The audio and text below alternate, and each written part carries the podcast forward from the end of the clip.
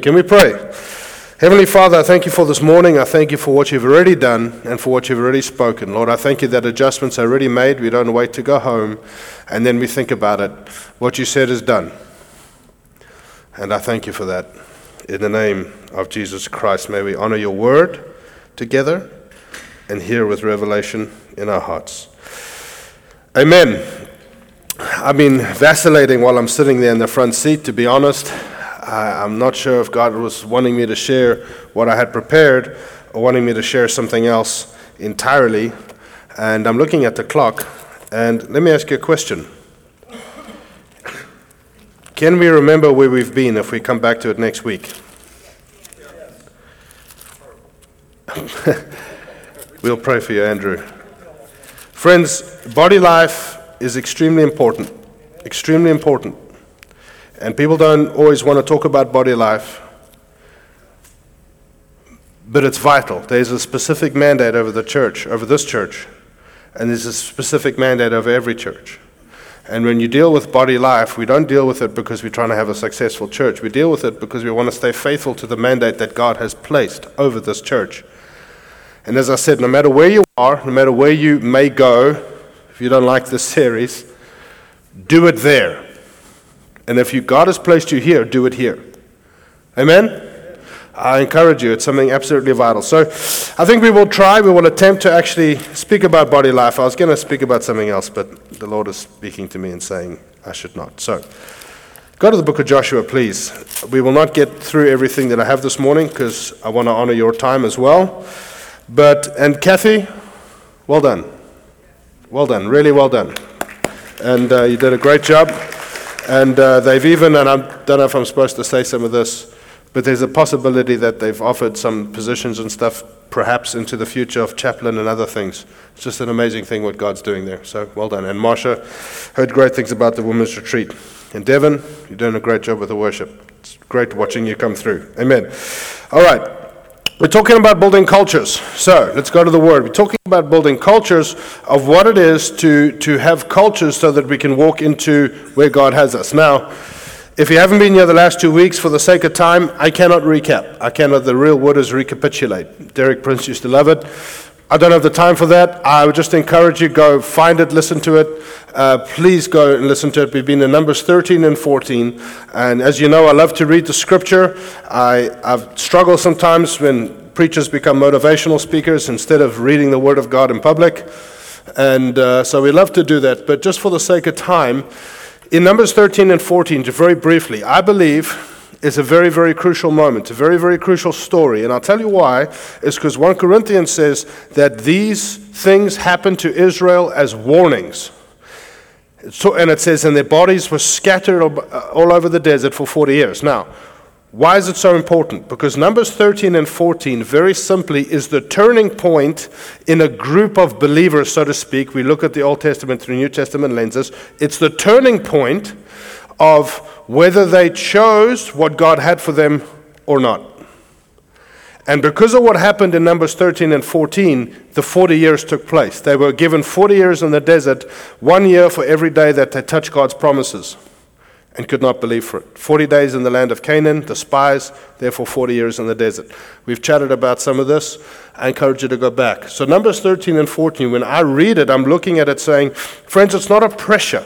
It's not a heavy, you must do better. It's not that. We need to hear it through eyes of grace, through ears of understanding our Father is good. Amen?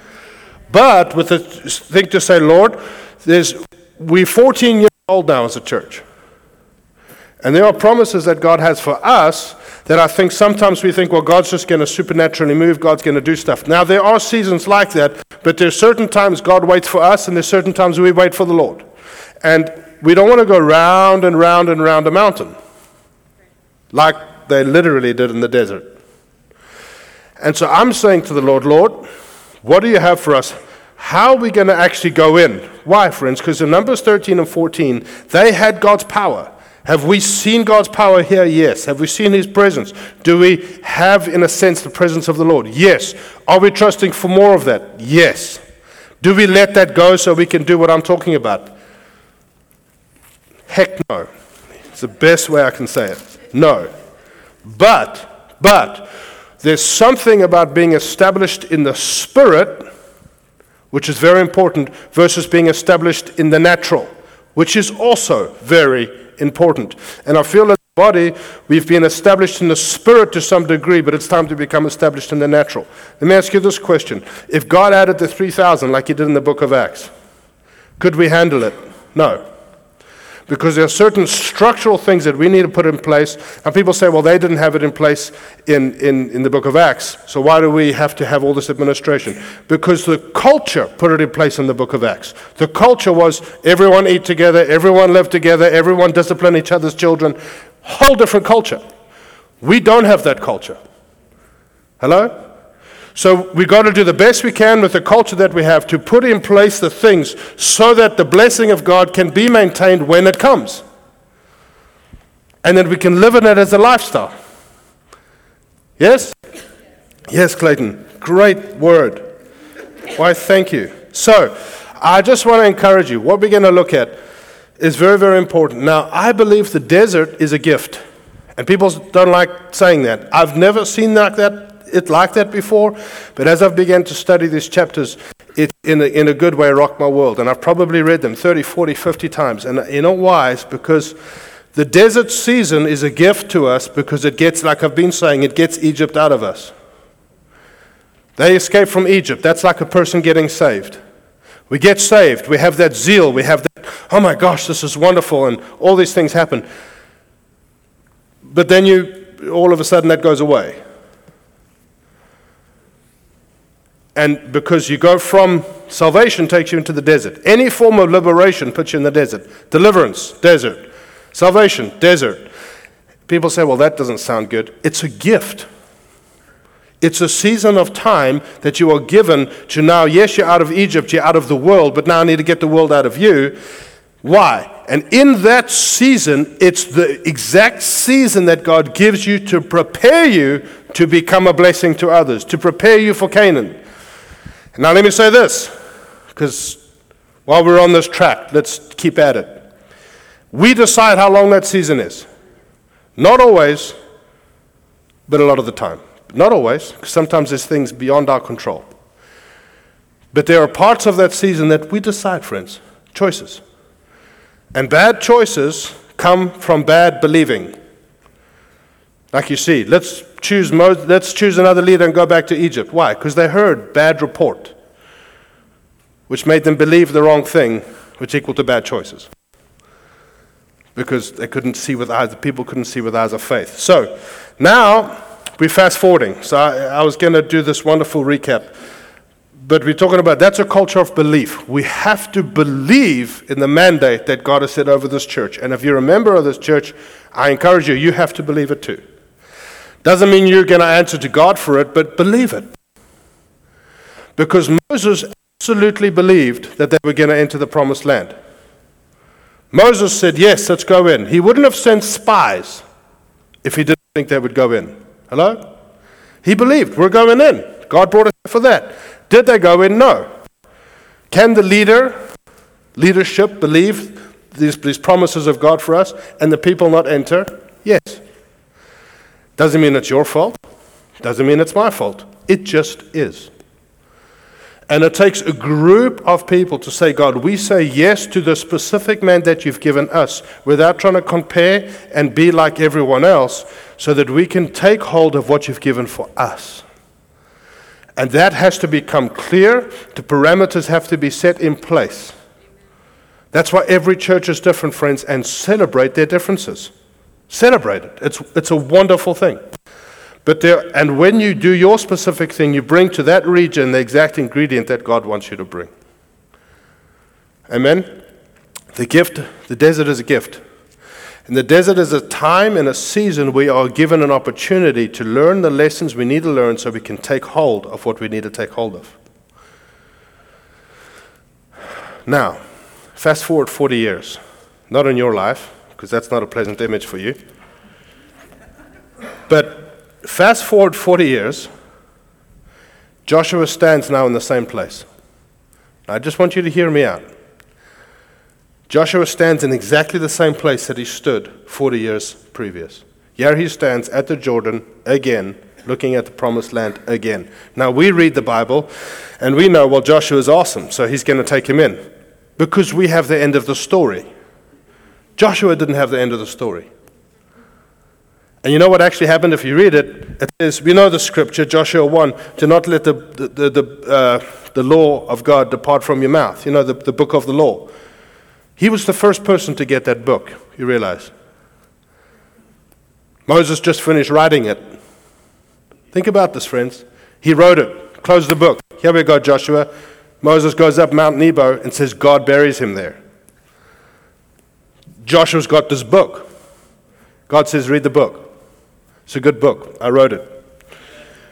It's a big deal. Moses is the first one. I mean, Joshua's the first one. Now, Joshua stands there, not feeling like Moses. And let me be vulnerable. I've stood here not feeling like my dad many times, even before I took over.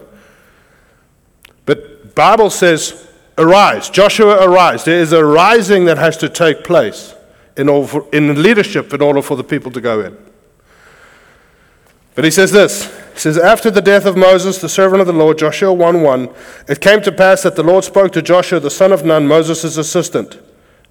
For some of you will get this joke. I couldn't help think, but assistant to the manager. Moses' assistant. Moses, my servant, is dead. Now therefore arise, go over this Jordan, you and all this people, to the land which I am giving to them. Why does leadership need to arise? For them? These guys are laughing at me. Sorry. For them? Or for the people? For the people. He says, I want to give land to them. You need to wake up. You need to arise. Never mind, Joshua, I'm so sorry that your spiritual father has died. You know, just take your time. Get over it. Just take some friends. Leadership is is just not like that. Joshua, get up. I have promises for my people. Wake up. Let's go. Then he says, every place that the sole of your foot shall tread upon, I have given you, as I said to Moses, from the wilderness. And then he, he stretches out an actual place. From the far as the wilderness and Lebanon, this far as the great river, the river Euphrates, all the land of the Hittites, to the great sea, towards the going down of the sun, shall be your territory. There are territories that God has given us that are actually ours in the spirit, yet you still have to fight in the spirit and in the natural to take them. But they've been given to you. But you still have to go take them. Very, very important, friends. They're yours. All things are in the, the Bible says every blessing is yours in spiritual, in heavenly places. It's yours, but you've got to go and get them. Where do you go? In the heavenly places. That's where they are. And that's what these guys are showing us. Now Joshua stands here. Forty years has passed. We're going to finish at twelve fifteen today. Just so you know. Well, it's okay. We've got some time. Joshua stands here. I, I think his heart was, Lord, do we go in this time? Do I send spies? Last time we sent spies. That didn't work out so well. Do I send spies? Don't I send spies? Are the people going to believe or they're not going to believe? Do I believe? Am I have? Do I have the ability to lead them? Do I not? Just imagine, friends. What happens if we don't go in this time, Lord? Please, Lord, no more forty years in the desert. Please, I've been here for forty years. I know Moses was here for forty years, but that will make eighty for me. You're a just God. That would be unfair. So I think we should go. Whatever the... there was stuff he was thinking. Very, very important. And that's why I say the first one is a culture of belief. We have to believe in the promises. Otherwise, you will not go in. For us corporately, but also for you individually. And the second one is culture of generosity. These are practical cultures that have to be developed so that we may prosper. So I spoke about finances last week, and we're going to speak about serving this week. Now, I'm way down on my notes, but I'm okay with that. Now, Joshua one, let's just read a little bit. Let's go to verse uh, five. No man shall be able to stand before you all the days of your life. And as I was with Moses, so I will be with you. Friends, it's important that we know that. I can know that for me. You have to know that for you. Most people think, well, God is with leadership. Friends, God is with you. And I, I've heard the Lord say that to me, and yet still I've had to be reminded of it. We were in the cafeteria, it's two thousand eight, I was getting ordained as one of the elders in the church. I'd had a car accident the night before. I believe the devil tried to literally take me out, kill me. Some of you might remember. I should have gone to the hospital. I was too stubborn and proud, and I did not. And I was standing there in pain, about to be prayed for. And we were worshiping, and all of a sudden I heard in my head, I will be with you always, even until the end of the age. But that's for me. And let me tell you, when things don't go so well, you, Lord, you, do you remember? You told me this thing once. I mean, did you change your mind? You know, because we don't think like he thinks. This cable's kind of driving me a little crazy. Maybe if we do a little round-the-back deal, yeah? All right, let's see if that works. But friends, you have to hear that for you. I can't hear that for you. I can tell you this is what the Lord says to you, but you've got to hear it. Because then it will be tested, and when things are tested, you'll know God said he's with me. And you know who reminded them to me often? Was my father. It's a good father. I'd go through struggle and say, Dad, I just don't know about this. And he said, the Lord told you he's with you. What's the problem? That's literally what he would say. He said, God told you he's with you. Like, Joshua, what? What's your issue? We've got to hear it for ourselves. He said, I will be with you always. As I was with Moses, I will not leave you, I will not forsake you. Be strong and courageous, be strong and of good courage. For to this, good courage, you realize? Not just normal courage. I like that. Your courage has to be good. And courage is not the absence of trauma. It's to face it. Be strong and of good courage, for to this people you shall divide as, a, as an inheritance the land which I swore to their fathers to give them. Now why do we speak of spiritual inheritance? Why is it an inheritance? Why do they use the word inheritance? Why? Because their fathers should have taken it. Hello? Their fathers should have taken it, and it should be an inheritance to them. God said, I will give you that inheritance. That should belong to you. Just because they couldn't do it, it'll be your inheritance. Inheritance, something you don't work for. Now, what's interesting, that's probably my greatest desire.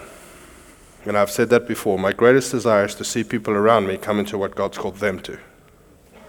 What God called them to. And that's what it means to divide the inheritance. And that's the difference between a Moses and a Joshua figure. Moses was a deliverer leader. Friends, and I'm not trying to draw a comparison between me and my dad, and my, please. But yet it's almost, that's my father. He's a deliverer leader. He's a Moses figure. That's why he operates the way he does. But someone's, you've got to go in so that you have many deliverer leaders, many people being a blessing. And that takes a person who says, my greatest desire is to see, I want to just stand and say, deliver their inheritance. That's yours, that's yours, that's yours, that's yours, that's yours, that's yours. Just facilitate. I want to facilitate what God wants to do. Whether I'm involved or not, it's to facilitate. God, what do you want to do with your people? Then it says, only be strong and very courageous. It's getting worse. Imagine Joshua going, my goodness. He's, you know, saying that more than once. Only be strong and very courageous, that you may observe to do all according to the law which my Moses servant commanded you to do. And just recognize the insecurity, friends. Moses, my servant, is dead. So Joshua, no title. You, hey, this little, you little guy over there, I need you to do some stuff. Because my servant, he's dead. Just, friends, he's a man of flesh and blood. I can guarantee you there was, now what's interesting is at the end of Joshua's life, you go read the Deuteronomy. I mean, uh, the end of Joshua, it says, Joshua, my servant. He grew into it. Which Moses, my servant, commanded you, do not turn from the right hand to the left, that you may prosper wherever you go. What's that? Focus. Stay focused. This book of the law shall not depart from your mouth, but you shall meditate in it day and night, that you may observe to do all according to that is written in it. For then your way shall be prosperous. Go to verse ten. Then Joshua commanded the officers of the people, saying, pass through the camp, command, prepare provisions. Friends, that's what we're talking about, Body Life. Prepare to go in. It takes a preparation to go in. Prepare. You've got to be prepared. And I'm going to have to hurry here. Then he goes to all the tribes. It's, and Reubenites and Gadonites and all the rest of them, all the ites, Then to go to verse fourteen, it says, your wives, your little ones, and your livestock shall remain in the land which Moses gave you on the side of the Jordan. He's speaking to uh, Caleb and the half-tribe of Manasseh, and you'll see that. But you shall pass before your brethren, armed with all your mighty men of valor, and help them until the Lord has given your brethren rest, as he gave you, because their inheritance was on this side of the Jordan. That's Caleb, the one who God said, you know, he's a little crazy, but I like him. That's Caleb, okay? And he gave you, and they're also taken possession of the land which the Lord has given them. Then you shall return to the land of your possession, enjoy it, which Moses the Lord's servant gave you on this side of the Jordan towards the sunrise. So they answered Joshua, saying, all that you command us we will do, and wherever you send us we will go, just as we heeded Moses in all things, so we will heed you. Now, if you read that not too carefully, he would be like, you didn't heed Moses very well. However, they actually did. Why? This was not the first generation of Israelites, this was the second. And the people that are speaking to Joshua are those people's kids. We're saying, Lord, we will, we we heeded Moses. Our parents, they were a little nuts, but we're going to heed you because we don't want to die in the desert. Hello? So, now they're facing this story. What's the general story? I have a mandate for you. I have a mission, Joshua, he says. I want you to include all the people. I don't want you to go in. I want you to include all the people. He says, I have a spacious place. He says, you will divide an inheritance. It will take extreme courage. Now, the vision God sets before Joshua is impossible. We have a vision, encounter, that's impossible in the flesh. To be a house of encounter, a house where people will come and actually encounter the Lord. Any vision that God gives that can be accomplished by flesh is not from the Lord. Because then it's the glory of a man. I heard this trad... Hmm. I don't know if I should say this. I heard a tragic story a little while ago about a church somewhere, someplace. They were a large church. I'm trying to give as vague as I can. And one of the leaders said, man, we're growing so much, we're having up to eight shows a day. And I heard that, I thought, shows? It's not a show. And I heard three other people tell me, we walked in, then we walked straight out, because the first thing we felt was a vacuum, it's the Holy Spirit. Yet thousands and thousands of people. Eight shows a day. I thought, my goodness, what's gone wrong? The people forty years previous were not ready to go in. Look at the difference in attitude, just general. Now, we're going to go into this for the next few weeks. You cannot just read Numbers thirteen and fourteen and say, well, we need to change some things to go in. That's kind of depressing. You also got to look at the people who went in and how they thought. Look at the difference. The people from forty years ago, what was their view of God? Why did you bring us out into the desert to die, God? Didn't understand God's heart. What was their estimation of leadership? Get rid of these guys. Let's pick someone else so we can go back to Egypt. What was their ability to hear, in their ability to hear the voice of faith? Stone them with stones. Remember we discussed this last week? Silence the ones with faith. Kill them. They're irritating. Just get rid of them. What was their... In their, their warfare, they could not warfare. No warfare, had no courage. They could not fight for what is theirs. What was their response? It says they wept and cried aloud. There was no warfare capacity in them yet. In their speech, they complained. That's all they did, complained. But you look at these people, what do they say? All that you command us, we will do. Everywhere, every, wherever you send us, we will go. God be with you. Very different people. Very different attitude. Very different heart. Very different spirit. They're standing in the same place their parents did forty years ago. Under Moses, I wrote you, they received liberation over and over and over and over again. And friends, I saw some of this with the youth.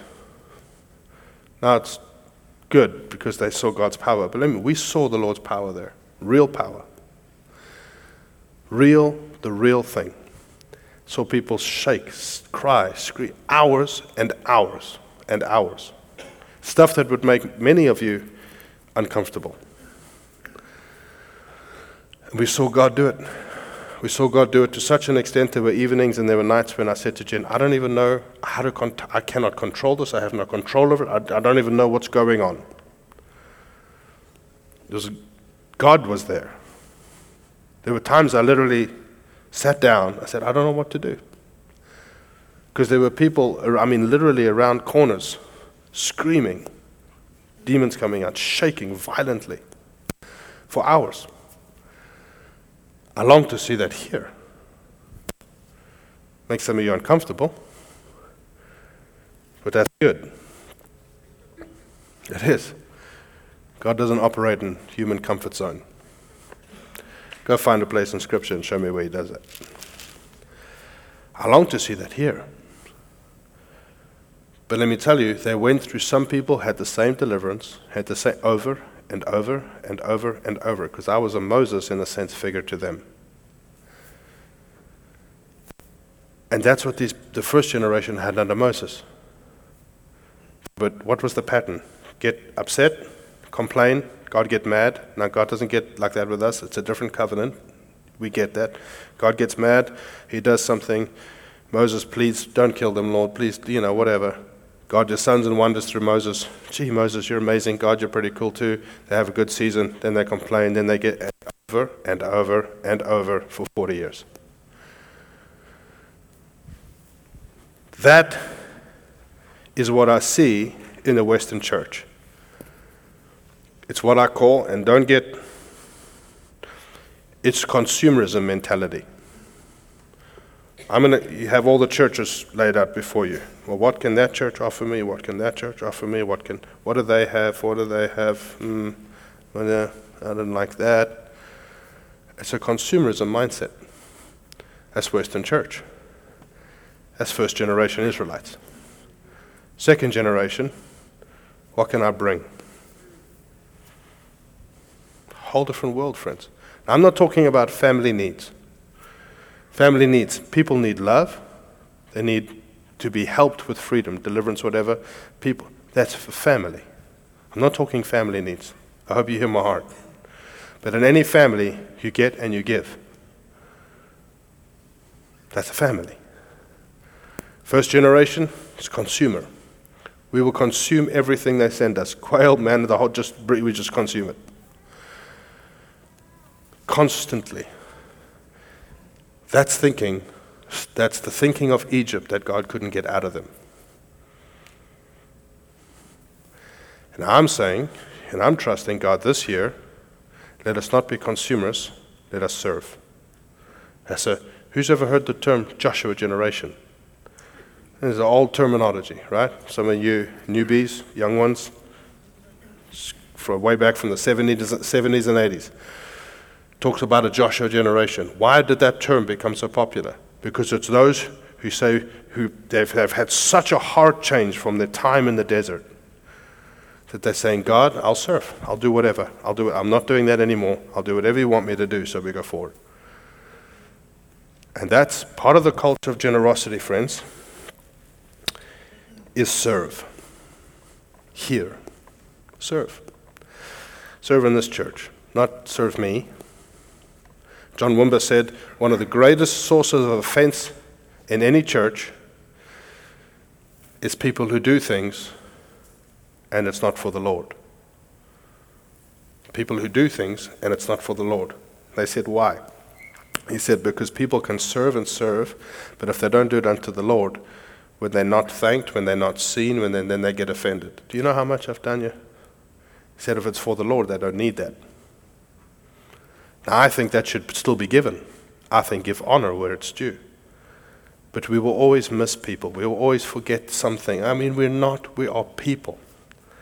If you find a perfect church, as they say, don't join it, because then it won't be perfect. But friends, it's the truth. For everything you do, do it unto him. So we spoke last week, culture of generosity. This week, culture of service. Now I have seven or eight minutes to actually talk about it. But there's a major difference between the first generation of Israelites and the second. You know what? The second went in. If we are going to take hold of the promises that God has for us, we need to become a Joshua generation. Amen. Thank you. Yes, thank you, Darren. Darren, you're great, man.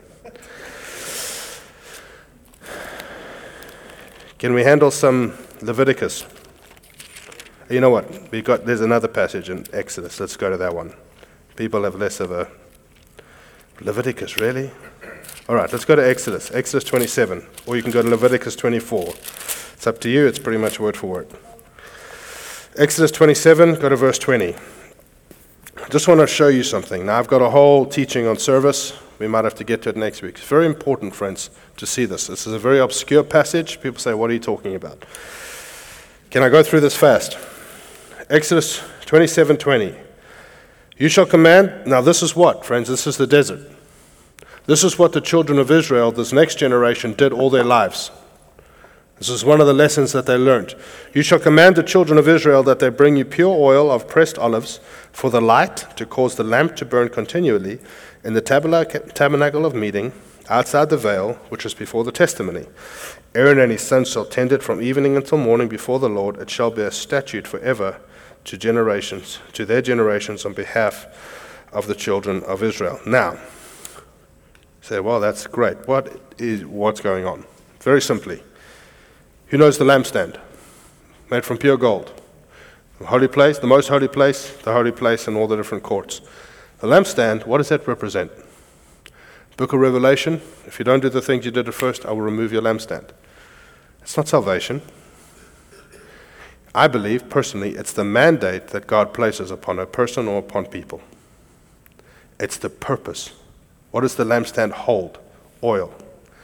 It's the anointing. It's the call, the gifts, the mandate upon a people, the mandate upon a church.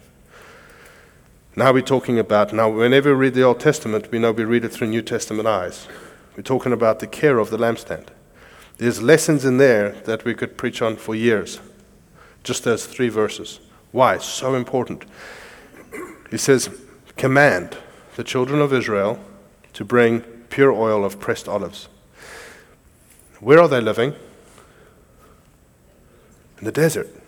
Do you think there's an abundance of olive trees? Or do you think they were scarce? Very scarce. You go look it up in history, it'll tell you. They were there, because olive trees, I know Jez has been to Israel, so you can probably tell us more. But there were olive trees. Olive trees lived for up to a thousand years. They're one of the oldest living trees. But there were olive trees there, but they were scarce.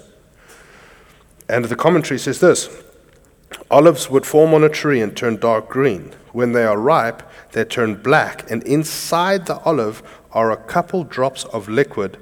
It's called liquid gold, they call it. This is what they call the beaten oil or the purest oil. And what they would do is you, you would, had to extract that oil from the olive without squashing the olive. So when it says bring pure oil of, what is it? Pressed olives, it's actually a bad translation.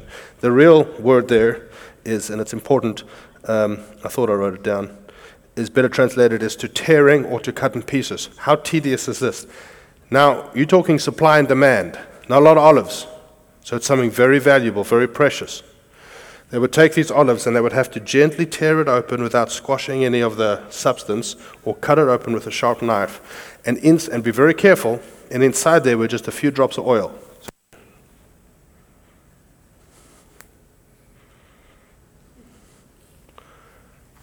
How long do you think it took? A while. Then they would take the rest of the olive and they would squeeze that, and, and that would be oil for cooking and so forth. But the pure oil, it's called the, the, the beaten oil, would be translucent, not golden brown like you and I see in olive oil. It would be clear. And it wouldn't burn with any smoke. So when the, when the lamp burnt in the tabernacle, it wouldn't be smoking, a guy coughing, coming, I can't breathe because there's all these candles burning. It was for anointing oil. Now, what's the point, friends? Who's, who's provided the oil? The people. I'll just read you my notes. The oil, for me, is the anointing. The lampstand, the mandate, the purpose, the oil, the anointing, to get the mandate, to get the job done. Hello? The light that emits from that is what Paul said to the Thessalonians. He said to the Thessalonians, and I'm almost done, then we'll, I'll explain. Not only has the word of the Lord sounded forth from you in Macedonia and Achaia, but your faith in God has gone out everywhere. That's the gospel coming out of a church. That's the emittent of the light. Now, who remembers that little children's church song? This little light of mine. Okay, great. My wife will sing it for you. You don't want me to sing it. I'm going to let it shine. To see the light, we are sitting on a hill. To see the light shine out of a church, it takes people bringing their strength, bringing their gifts, bringing their talents of something that was very rare. What are two of the most precious things to people, besides for our family? Money and time. I get it. Time, I get it. I have two little kids. No time. None. I wake up in the morning, I'm busy. Open my eyes. Daddy, daddy, daddy. I'm busy straight away. Because there's my son. Daddy, dad. I mean, I get it. I get it. Money and time. You know what? You, you know the concept of the first fruits, talking about finance? You know what Israel used to call that, that oil? The first fruits of the olive. First fruits. And the children of Israel would take their first fruits of their oil, first fruits of the olive. They would get the other oil. They would take that precious oil, and they were commanded to bring it to Aaron and to his sons. And it says that the, the fire in the, the lampstand had to burn continually. With the scarce product, they had to go get enough of it to allow that thing to never go out. And that was a representation of the fire of God burning in the camp. And it's like that in church today, friends. If we are going to succeed in the mandate that God has called us to, the fire needs to not go out. The problem is the culture, the consumeristic culture is, well, that's up to the one guy, or that's up to the three guys, or to the leaders. I don't see that here. It doesn't mean it places upon you, but imagine a church where you don't have the twenty eighty syndrome. We have eighty twenty or ninety ten. eighty, ninety percent of people are getting involved and serving in any capacity that they can. Why? It's them bringing their oil. It's the first fruits. It's them bringing the finances. What can that church accomplish in the spirit and in the natural if that is actually taking place? Well, the light can begin to shine. You can begin to have effect on that region. You can. That's what will happen. Thanks, Bev. I got an amen. But who tends it? The leadership. We don't like that. We don't like to hear it. I'll read it. Aaron and his sons shall tend it from evening until morning. Here's the scary part. Before the Lord. People say, well, I want to lead. You tend it before the Lord. I will one day stand before the Lord for the light that shines out of this church. If you want to do the same, we can have a conversation. Friends, it's no small thing. Now, we're not saying this, give us all your money, give us all your time. No, friends, I'm saying, biblically as a shepherd, this is what I see in Scripture. And I see that as part of the culture. That second generation of Israelites knew that. How often do you think the parents gave their children that duty? Just let's be real. Get the bowl of olives. Kids, get the oil out. Tedious. To provide oil for the lamp.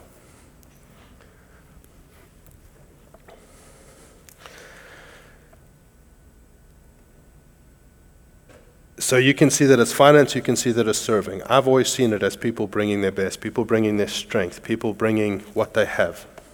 To say, because friends, that you're serving in God's house, you're serving in God's kingdom, so that God's light may shine into a region. Hello? We are called, as I said, to be a place of encounter so that we can equip. But like a second gener- generation Israelites, we have to build strength. So why? So we can host a community. My wife said this to me. She's a little wiser than I. She has a way of putting things. I will be in counseling, and I'll talk, talk, talk. And then she says that they say, now I understand. Great. She'll say this, and then I'll be done. People at the airport, they don't look excited to be there. We were speaking about this. My wife said, oh, it's like people at the airport. I said, what are you talking about? She said, the people at the airport, they don't want to be there. They don't look excited. You know, the people who host you and do the, the stuff, they're rude, and they don't want to be there. They're not excited to be there. It's a mundane, thankless task. But without them, nobody can go anywhere. They facilitate us being able to travel anywhere in the world. Friends, we as a church host a community. And there are certain tasks, certain things that have to be done that may seem tedious, especially not having our own facility, that may seem thankless. We are hosting a community. To us, it's mundane. Some of you do some of the most mundane things, and I tell you, some of you have served for ten years, and I cannot tell you how grateful I am, but more important, the Lord. Because there's a revelation in your heart that we host a community. And when the community comes, we're the people at the airport. Because unless we get that right, we will never see the community come. Hello? And not all of you will do all of it. And I'll end there. We'll continue next week. But not all of you can do stuff in the week. Some of you, it's impossible. Commute two hours, it's impossible. But you can come on a Sunday and greet. There's, there's something for every person to do. Hello? You with me? So, Body Life. Why don't you stand?